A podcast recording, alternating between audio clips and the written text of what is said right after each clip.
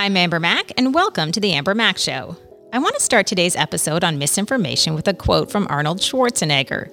And it's not just because my family made me watch Predator for the very first time this weekend. Here's what the former governor, Mr. Olympia, and the Terminator said on his Facebook page this past weekend. And I quote Dr. Fauci and all the virologists and epidemiologists and doctors have studied diseases and vaccines for their entire lives. So I listen to them and I urge you to do the same. None of us are going to learn more than them by watching a few hours of videos. It's simple. If your house is on fire, you don't go to YouTube, you call the damn fire department.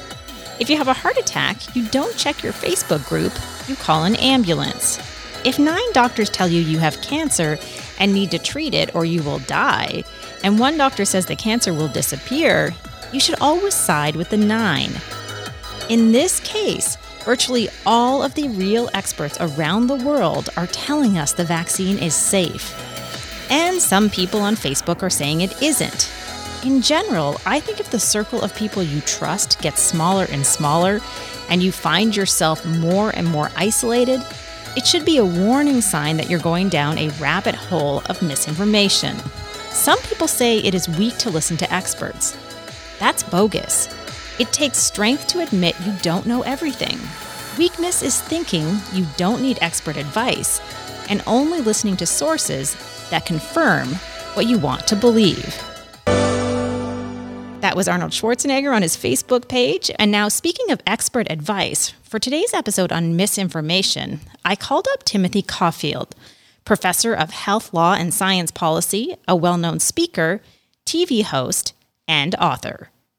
I wanted to share a quote from you. Misinformation is a dire, imminent threat to the lives of all Canadians and is proven to be one of the factors fueling COVID 19 infections and dissuading Canadians from getting vaccinated. Let's kind of unpack that statement. Where are we at today? Uh, misinformation is a huge problem, and and there's good evidence, good evidence to back that up. Uh, there's evidence that misinformation has led to deaths, hospitalizations, um, uh, an increase in stigma and discrimination. It's had an adverse impact on health and science policy. You know, the hydroxychloroquine debacle is a really, really good example of that. And, and Amber, the other thing is that misinformation is just also adding to this chaotic information environment that we have. And we know from, again, good research that's emerging that that chaotic information environment can also have a really really harmful effect uh, it, it, makes it more difficult for people to tease out what's real and what's not real.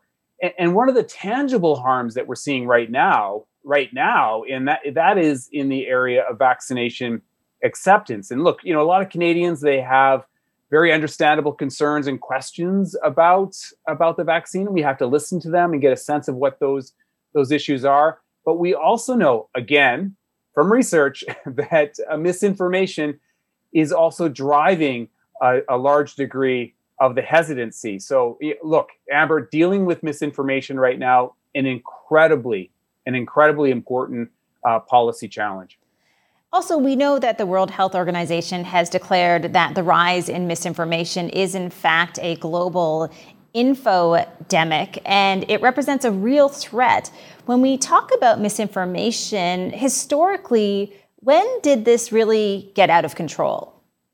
Now, look, that's a really good question because, of course, of course, misinformation has been around probably forever. you know, probably forever. You know, uh, I'm sure the Australia Australopithecus were were spreading lies about each other.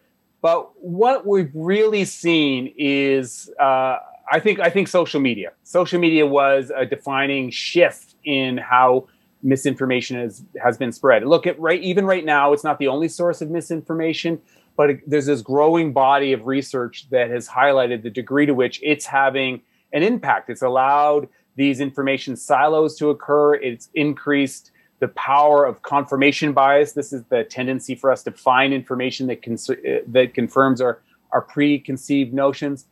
And the other thing it's done is it's allowed the creation of these of these communities that get their information from each other. And there's really interesting research, Amber, that talks about how it, someone who is like you, someone who's like you is is viewed as being uh, as persuasive, as trustworthy as an expert. And of course, social media allows you to find a lot of people like you, which enhances the spread of misinformation and also, unfortunately, may make it more difficult for us to fight misinformation. You know, I was really disturbed to see this recent study from Carleton University saying that almost half of the people surveyed may in fact believe one or more COVID 19 related conspiracy theories. So I'd like to talk about that, but maybe first we should talk about what is a conspiracy theory in relation, in relation to misinformation. Um, well, that, that was a great uh, study. It was actually one of my colleagues, Josh Greenberg uh, from Carleton, one of one of the the lead authors on that. And, and, I think just the topics that that they covered is you know provides a really good example of the kind of misinformation we're talking about. The idea that uh, 5G technology is is a cause, and of course that's a that's a conspiracy theory. That this idea that there is this nefarious agenda associated with 5G that is going to cause uh, the spread of, of COVID. You know, the belief that hydroxychloroquine is effective, despite the body of evidence that says it's not. Another good example uh, in their study. Their study also highlighted the idea that many Canadians, I think it's like 26%, if you can believe it, uh, at one point believed that it, uh, a, COVID was the result of a bioweapon. Uh, and, and, then you have these other kinds of conspiracy theories. One of my favorite examples is the fact that 28%, 28% of Americans believe the Bill Gates conspiracy theory. And this is the idea that Bill Gates, I mean, this is a hardcore conspiracy theory. The idea that Bill Gates started uh, the pandemic in order to force vaccination in order to get microchips in us. Now, we have to be careful not to overinterpret this kind of survey data, but it really gives you a sense of of the degree to which these really fringe ideas have kind of moved to the center, kind of been normalized. And there's a large percentage of the population that is at least open, at least open to these conspiracy theories. It's so frightening because I think about the early days of the internet. And one of the things that I think many of us believed in those early days is that this was going to be a platform for truth, right? There was that, that power in thinking that finally we can get the truth about everything if we wanted. And in the early days of the internet, we really didn't have to fight misinformation to the same extent. So I think to your point about social media really being that driving factor and that amplification, it appears to me that's where things have kind of boiled over, so to speak. Uh, I think you're right. Um, it, it, that is for sure for sure the case where we have seen this the social media taking on uh, taking this role of information provider. I call it the knowledge paradox because we've never had this much access to knowledge. And in addition to that, there's never been this much knowledge. But despite that, despite that, we're as confused as ever. And of course, part of that has to do with critical thinking skills. Part of that has to do with people exploiting the power of our cognitive biases and social media in order to push particular agendas, in order to push particular kinds of, of misinformation. Um, and, and, also going back to what I said earlier, part of it is, and, and again, really interesting research talking about this, that chaotic information environment. When you have all that conflicting information out there, it can be very difficult to tease out what's not real and what's not real. And Amber, if I could just add one more thing here, the other thing about social media is it's a very frantic space, right? It doesn't really invite reflection. You know, it doesn't really invite um, critical thinking. It, it, it, on the contrary, it, invites you to think uh, quickly and act quickly. You know, you want to share, you, you want to to uh, engage with others, uh, you want to get likes as quickly as possible. And, and so really interesting research has suggested that if we can just nudge people to pause, to you know, to be calm, uh, to to sort of embrace a culture of accuracy, we can make a real difference. Um, and there have been a number of studies that, that have shown exactly that. I know it sounds ridiculously simple, like a ridiculously simple strategy, but there is evidence it can work. So that's the other thing that we need to do. We just need to get people to pause and think about accuracy before they share. And evidence tells us if we get people to do that, we may have an impact on the spread of misinformation.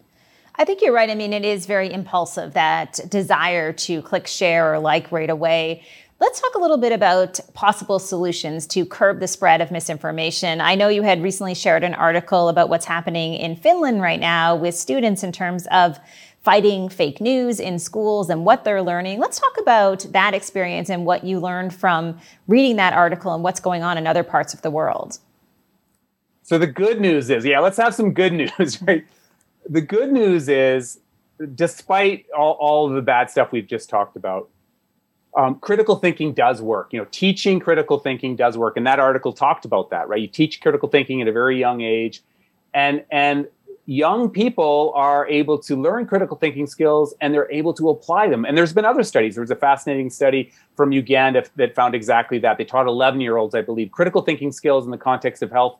They were able to learn them uh, they were able to apply them. So that's that's good news. And there have been a lot of other studies that, that have shown that. So yes, yes, we have to teach critical thinking skills, media literacy skills also, and that can have an impact. But the other bit of good news is uh, we know that debunking works. You know, we know that countering misinformation does work.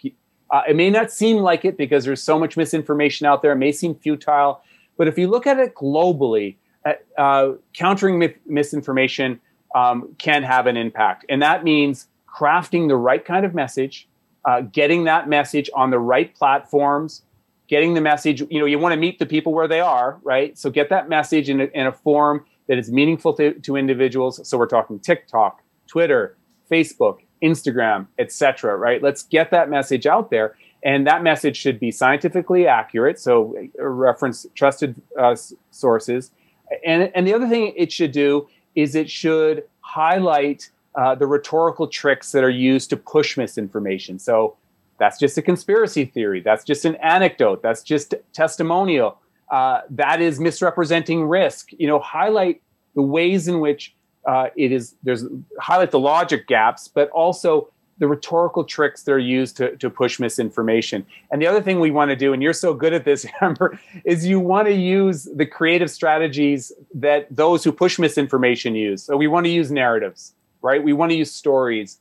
We want to use good images. We want to use all of those kinds of, of communication tools in order to get across the good stuff. And, and increasingly, the good news, last bit of good news is we're seeing more and more people do that, right? We're seeing more and more entities getting involved in this in this battle, and, and that's great news. I want to talk about Science Up first. And full disclosure, I am part of the steering committee and just honored to be part of this incredible group of people. So, for people who are just hearing about this, uh, what is it? So, hashtag Science Up first. Uh, at its core, Amber, I, I really I, I, think it's a movement. We're, or, or, we're trying to create a movement, right? We're, we're trying to um, really get people excited about the idea that we should be embracing a culture of accuracy, that we should be embracing the idea that truth matters, uh, and we should be embracing the idea that critical thinking can make a difference. So this really is uh, the first phase of this of this uh, initiative, which is you know national initiative, great partners all across the country, um, involving scientists and uh, incredible science communicators uh, like you.